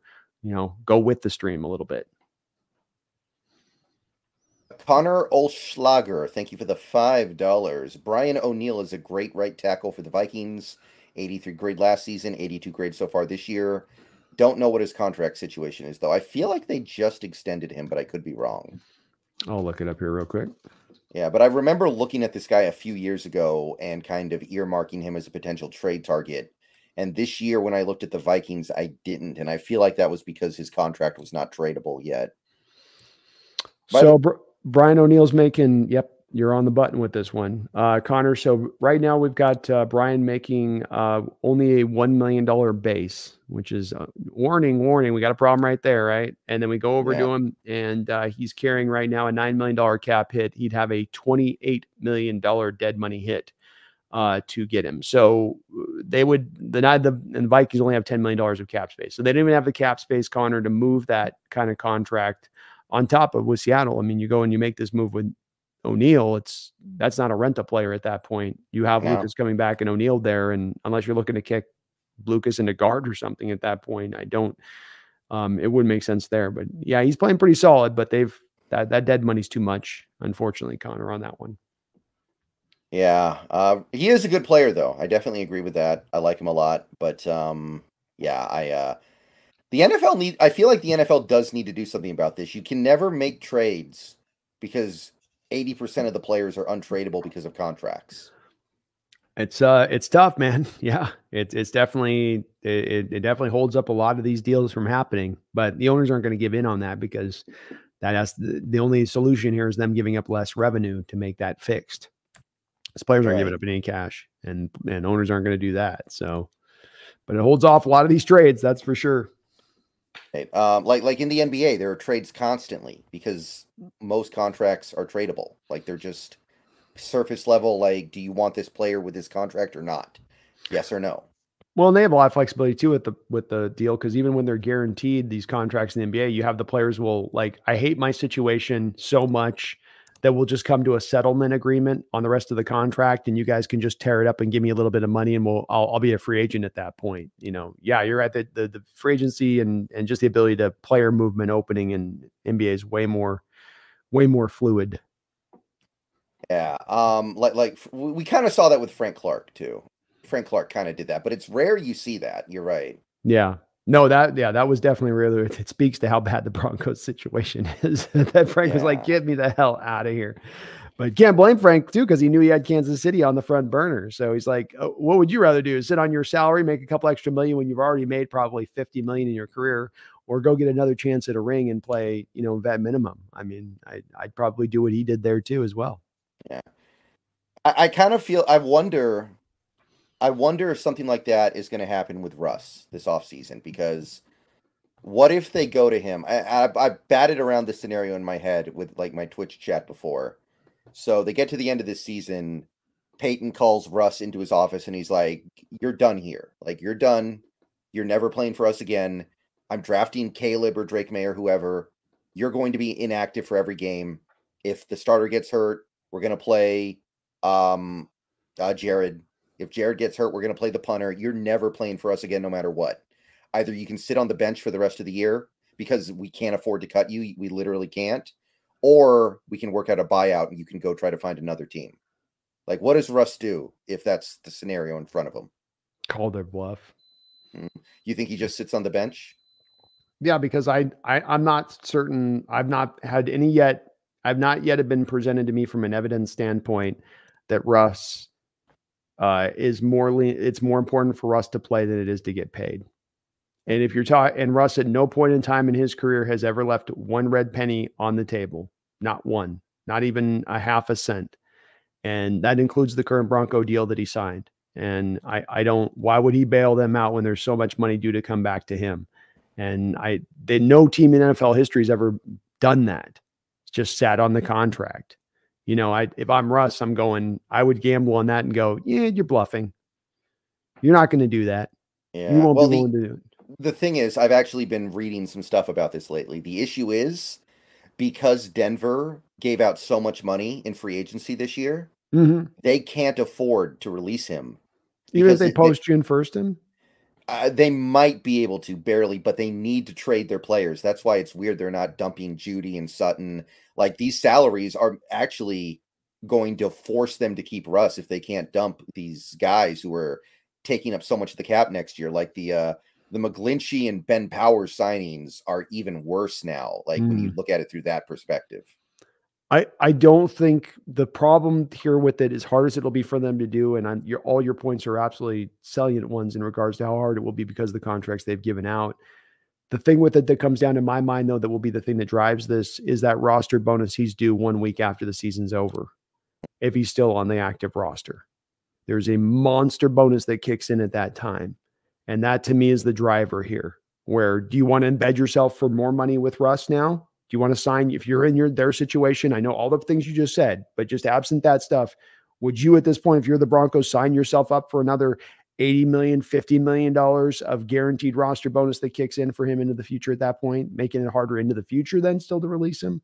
And I think that's going to drive him to cut him at that point. Well, the thing is, the dead cap hit goes down with each year. I know the guarantees kick in, but the dead cap is still going to be less next year. So the scenario I'm presenting is like, what if they literally can't cut him? Like they want to, but they can't because it would actually take them over the cap. Because remember, they're going to be investing a ton of money into their draft pool as well because they're going to have such a high pick. Uh, that rookies that they get is going to take up nine, 10 million in cap space easily. Mm-hmm. And apparently 10% of their franchise as well, potentially, if it's uh Yeah, uh, I, I would yeah. need to look at exactly their numbers on what guys were. What where's Garett Bolles' deal? How does this all you know settle out? But I, I think that they're going to look very hard at how fast can we get out of this Russ deal. I don't think that mm-hmm. they're looking at these returns the last couple of years and saying it's good to have him still being remaining on our roster for year three.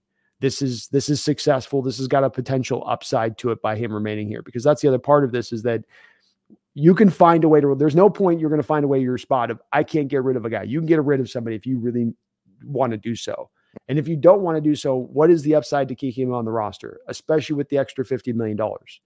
You know he doesn't offer a lot of value as a player. He's shown it's not working there with payton payton doesn't seem like he really wants him there. You know what's that upside? And if there is no upside then especially being that this team's nowhere close to con- competing that's the part that we got to think about too. Is if it's one of those things where they're going to cut off their nose despite the face for next year to get rid of Russ, well, so what? You ain't winning nothing anyway next year as it is, right? You take mm-hmm. that roster down to a cardinal state like it is right now.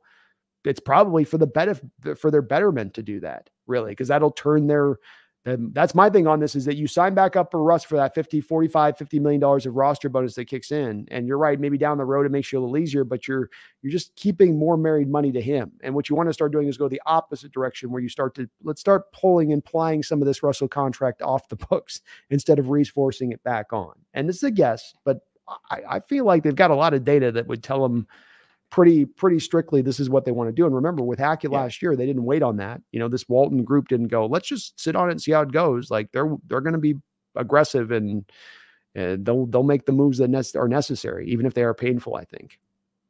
No, I I, th- I think they want to. I agree, and this is contingent on them not making these trades. I'm sure, like like the trade deadline is still not for another 12 days. Yeah. Uh, I'm sure if they trade guys like Jeudy and Sutton and Bolles and Simmons, it's they'll be able to cut Wilson no problem. Yeah. And I'm sure that they'll be able to do that. But I would love to see a game of chicken. I would love to see that game of chicken. That would be so much fun because you don't see that in the NFL pretty much ever. No, no, no. You know, you do. You very, very rarely. Like I said, it's never seen it happen before. But you also never been in quite, quite this situation either, right? Where you have a quarterback that that has so quickly fallen off from what the team thought he was going to be, and it's just put everybody in a weird state. You yeah. know.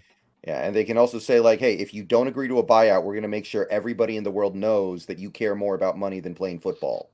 Like, like everybody in the world is going to hate you forever if this goes through. And they're like, "What do you want more, your money or your reputation?" It would yeah. be fun. It would be a really fun off season if that happened. It would be really interesting. I stand by my prediction. I think Russ would still sit there and not blink and just be like, "Yeah, yeah I'm, I'm staying here because I don't know if I'm getting another contract if you guys release me."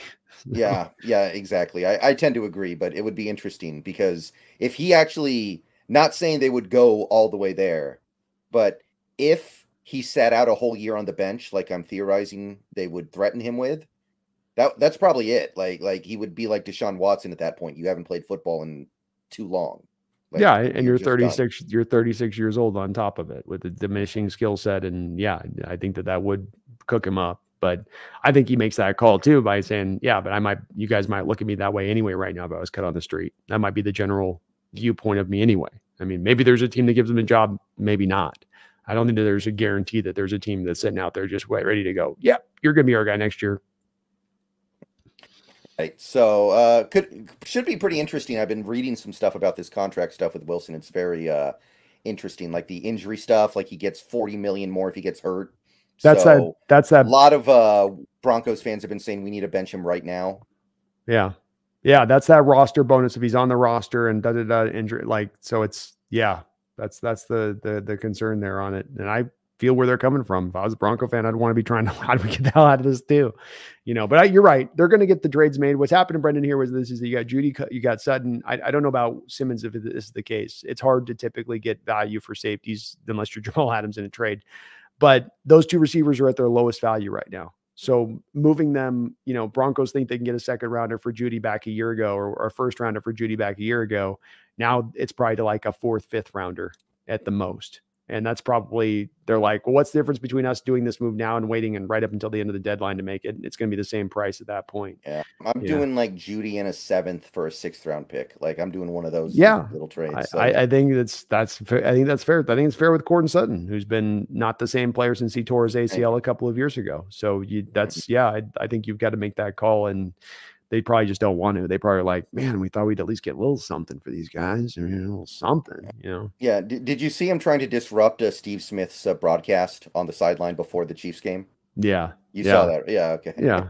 He looks uh, looks childish, and yeah. Steve Smith, you know, his comeback to him was was was proper and right, and it's just you know it's, uh, you gotta have respect for elders at times. And and I know these players don't like getting critiqued and have criticism put on them, but you know, when you have a guy that is criticizing you, that is a Hall of Fame wide receiver who plays your position and who played it for like 15 years, maybe you would listen to a little bit of what they have to say rather than just start popping off and, you know, talking your talking your smack or your noise back to him.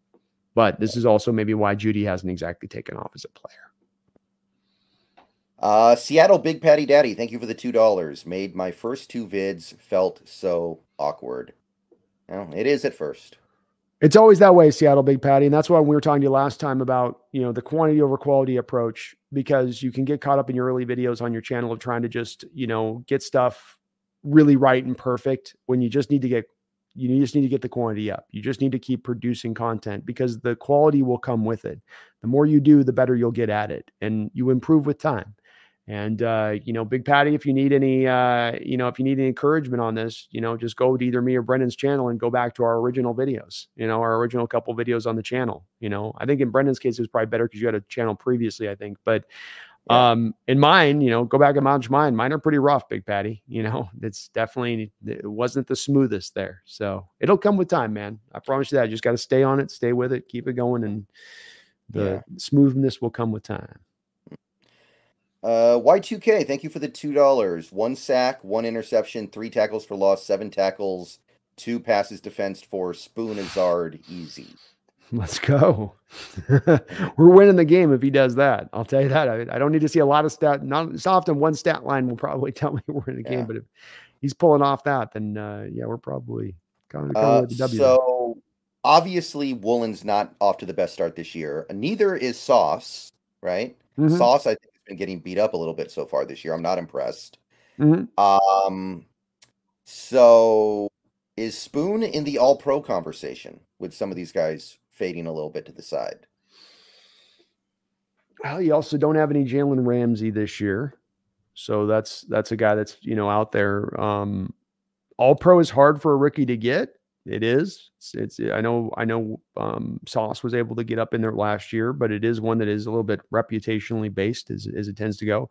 Tre'Davious White, another guy that got a eh, major injury out there at Buffalo, who might have been a guy in consideration at that spot, who's also out. So some of this could open this up a little bit for him. Um, I think Darius Slay is getting a little older out there with the Eagles. Another guy that's been kind of that guy for a while. So yeah, I don't think Bradberry's been as good. No, so I, I think that, that there's there's a there's an opening here that there hasn't been in recent years past where there is a lot of good corners out there throughout the league that are who have the reputation that you know rookie's not going to overcome. And he's having such a flashy start that it's kind of undeniable to at least put him in contention for it there. Surtain's good, but he should be disqualified because he plays on the worst defense in the league. Like you, you, you, you can't play on a defense that bad and be an all first team All Pro. He's really good though. I, I don't know, man. He's he is probably the best corner in the sport when it's all said and done, you know, bottom line. But uh yeah, that's that's maybe a fair point on your part. Yeah, I don't know how Jaire Alexander is doing this year, but uh, he's a guy who made second team last year. He tends to be very solid. I haven't been watching him close either, but he does tend to be another guy that's will certainly have that reputation behind him. Kind of off topic, but do you have any idea how Stingley's doing in Houston? Um, I don't. I when I've checked in on him a couple times, the PFF ratings have been pretty brutal, to be honest with you. Really? So, um, let's see where he's at right now. Um, I don't know if maybe he's rounding in, but the Texans defense has been getting better. Yeah, he's at uh so he's not played a lot. Really? Four okay. four targets, two receptions this year so far, and only eight solo tackles. So he's definitely not been playing very often. Because here. right before the draft in 2022, most of the smoke was pointing towards Seattle targeting Stingley. I remember this. Yeah.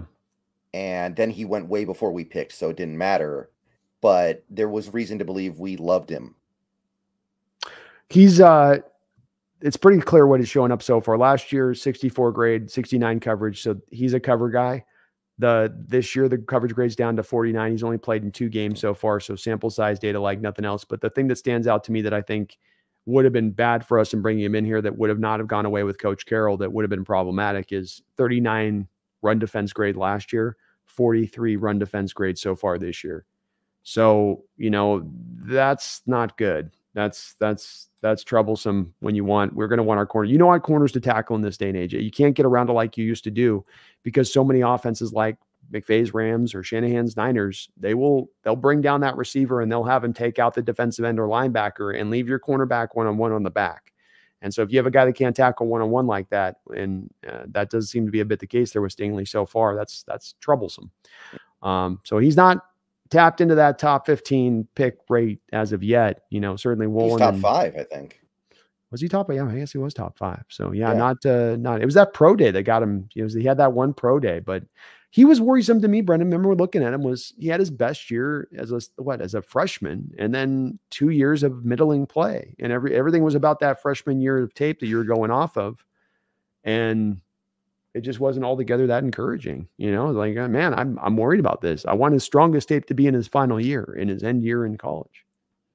Yeah. Um. I uh. That that's one thing that kind of makes this spoon pick all the more amazing that he's already this good because in recent years, highly drafted corners kind of feel like a crapshoot. It's not like like wide receiver. I feel like most of the guys who have been high picks at wide receiver have been panning out lately. Like mm-hmm. if you go in the first round, maybe even the first you know, round and a half, it, it's worked out. But corner, you've seen guys like Stingley and also Jeff Okudah. And there have been a couple other guys as well who have just kind of disappeared. They've been irrelevant in the NFL. And for so this was not a sure thing. This is not a this was not a pure blue chipper, and he's already this good. It's kind of amazing.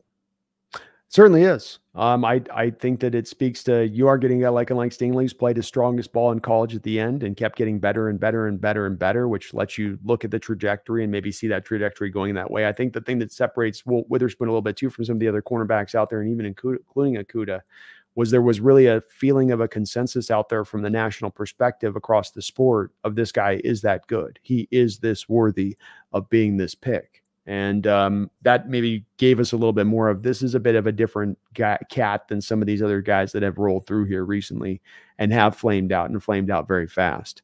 So uh, I, I, think it just speaks to how impressive that tape was last year, Brendan. So many of those pros, so many of those guys who played in the sport, former cornerbacks, guys that are now doing YouTube channels, that when they talked about Witherspoon, talked about him versus, let's say, talking about Gonzalez in this draft, the other cornerback, there was a sort of a glint to their eye. I always go back to the Ronde Barber quote when he, watching him do the two breakdowns between Gonzalez and Witherspoon and looking at him. And he's talking about him and he starts off and he goes, you know, yeah, Gonzalez is probably better than Witherspoon. But then he spends the whole time kind of talking about all the things he likes, and he says a couple of things that he, that Witherspoon needs to clean up on. But then he gets to the end of it, and they say, "Well, which one would you rather have?" And he's like, "Witherspoon." you go, wait, wait, hold on. He said at the front though that the other guys, that's it's that there's something about this. It could be the thing like with Carroll talking about the Troy Polamalu vibes that he was getting off of him. There was something, you know, coming off of him that was just a little bit different than some of these other cornerbacks and what they brought. Like Okudah coming out was like a he was like a try hard overachiever technician type. You know, it wasn't that he was super twitchy or that he was really able to just be so fast. It was that he had re- Ohio State knew how to train their cornerbacks, knew how to get them technically refined down to a, a super umpteenth point, but he was also tapped out from a physical potential standpoint. You know, he'd he'd Right. reached his end of the line. Right. Uh, by the way, Christian Gonzalez was actually looking really good too before he got hurt. So He was no indeed. shade at him. I I No. really like Christian Gonzalez. Me too. I think those two were the, the were your two, even above Forbes, who was also taken in the first round. Those were your two, one and two cornerbacks, and clearly so in this past draft. Gonzalez was a pure zone guy. He was a guy that you could not play in man, in my opinion, and he was not a guy that liked to tackle anywhere in the neighborhood or vicinity as much as Witherspoon did. But really good ball skills and uh, long, big. He brought that to play. So there were some good spots that he had on the other side of it too. Uh, C.J. Henderson, by the way, another top ten pick bust. Yeah, Corner. that's right. Another another guy in that Okudah draft. Yeah. Uh, Y2K, thank you for the two dollars. Trade two first round picks for Patrick Surtain. I mean, you would have the best secondary ever. You would, but uh, I think we're good with what we Oh. have. Oh, I see. Yeah, oh, I see. So you, you do, uh, yeah, you do Tre Brown and a, I don't know. No, yeah, you- you'd have to probably try to find a way to include Tre Brown in the pick too to maybe offset it where it'd be a first and a second. I don't think it'd take you two first to get it done. Patrick's about due to be paid after the season, if I'm not mistaken. Yeah. I don't think he's. I don't think he's worth two firsts. I know he's really Yeah. good, but he's. You know, he's a cornerback. He's not a quarterback here, Yeah, and he's about to get paid. Uh, Like I, I think he's worth one first at least. But I, I, I think that if the Broncos get two firsts out of him, then uh, shout out to uh, George. should do that all day. some- yeah, shout out to George Paton for doing something really good out the door.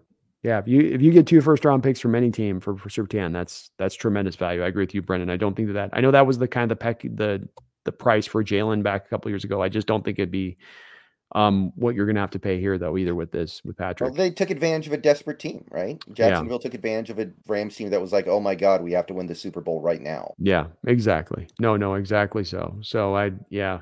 Um, in which way is Tre Brown's playing as good as he is? It's just not that wouldn't even be a deal, even if it was on the table, it'd be impossible that you'd have to Yeah. feel like you got to make because he's he's got another cheap year of club control after this year, which is going to come in handy. Yeah, you know the Seahawks would never give up two first round picks for a defensive back, though. right? Never. That that is an impossibility. It's a zero percent of zero percent chance. All right, so yeah, Cardinals defense, it's pretty bad. We should be able to throw on them. We should be able to run on them. We should be able to do whatever. So I uh, I don't have anything else to say about them. They're they're bad. They're bad. I, I w- there'll be other matchups we can talk about this year. Next ma- next week's matchup against Cleveland, and a lot of different things that that we have done pack in that game and deals to look at. This one isn't that way, and it's just one that is kind of a simplified matchup as you're going to get the NFL and how this is drawn up, especially coming on the back, Brendan, of us off off of a loss, wanting to get right at home. You know, it's it, it's a get right game. And I think that we're going to take out some frustration from last week on this team, especially offensively speaking. So uh, give me a score then. I'm gonna go. Um, I'm gonna go 34 to. Let's go with uh, 16. I'm gonna say I'm gonna say 24 to 10. Like I'm a it. little worried about this offensive line still not allowing us to get to our full potential, but I'm trusting this defense a pretty good amount right now. Me as well. Me as well. I think that what they've done the past two weeks, Brendan, has been legit. I'm not saying you've not said this either that it's an elite crew now that this makes them that, but I think that their upside is much more improved than what we thought. And uh, I'm really excited right now, Brendan, to see where this defense can get to with how they played the past couple of weeks. It's got me as much as excited about anything about this team right now. The way the defense is playing has been a huge surprise to me. One of the big early surprises for me on the Seahawks team so far. And I would love them to see them continue to, you know, stack these performances up, even against a tough, even against a relatively, you know, easy Cardinal offense theoretically to go for playing at home. All right, so I think that's really all there is to talk about here. Uh, Cardinals have a pretty good kicker so far this year, by the way, I guess. So there's that. But uh, they've had two different punters, so I guess somebody got hurt, and I didn't notice. But uh, there's not not much else to say. Um, Yeah, so I, I think uh, we've covered everything we need to cover. Thank you, everybody, for showing up tonight. We got over 200 people in the stream right now. Thank you for watching. Appreciate you. Um, we've got a game this weekend, and we will be back next week with uh, Brandon. Thank you for coming out and doing this with me tonight. Appreciate you having me, man, as ever. All right, so um, I I, I, uh, next week's show on Tuesday, by the way, may be pushed back by an hour. It's not yet clear, but it's possible we start on Tuesday at eight. Just to adjust your hypothetical calendars accordingly, if people use calendars anymore. AI got it all handled. Mm-hmm. And look, um, we got a great opportunity here to assert ourselves in a very positive manner this weekend. And I know some of you guys are a little bit down right now. I know that Bengals game, it took some people out of it and I get it, and I I understand, but it doesn't have to be that way. It doesn't have to be that way. This is a good team. This is a team that has the opportunity to do some very special things this season. Still, uh, they are doing special teams as we speak right now in their own way. They just got to actually make sure to turn that into a win at the end of the game. And um, we got we got this great opportunity here to uh, start seizing control of the narrative with the upcoming schedule. We've got some very winnable games coming up. And since you guys are feeling a little apathetic right now, I feel like I feel like there's just a little bit of apathy in this fan base. People are like, uh, okay, Seahawks football. We, we it's got to be said. It's really important right now. I think it's extra important at the moment. And remember, folks, we're not reminding you of this blindly. If we thought and we were in an apathetic spot, if we were in a down on them spot, both me and Brendan have been perfectly fine with being open and honest with you guys when we thought there's some issues with this team to talk about. Our encouragement is not blindly so, but it's based on our evaluation of the team and looking at this as closely as you possibly can and come away with it going, no, we are encouraged. This is how we truly feel. It ain't homerism. It's this is where we're seeing all of the arrows pointing up from our standpoint of things. So we're going to hit it, and then we're going to get out of here, and we will see you next week. Go Hawks. Go Hawks.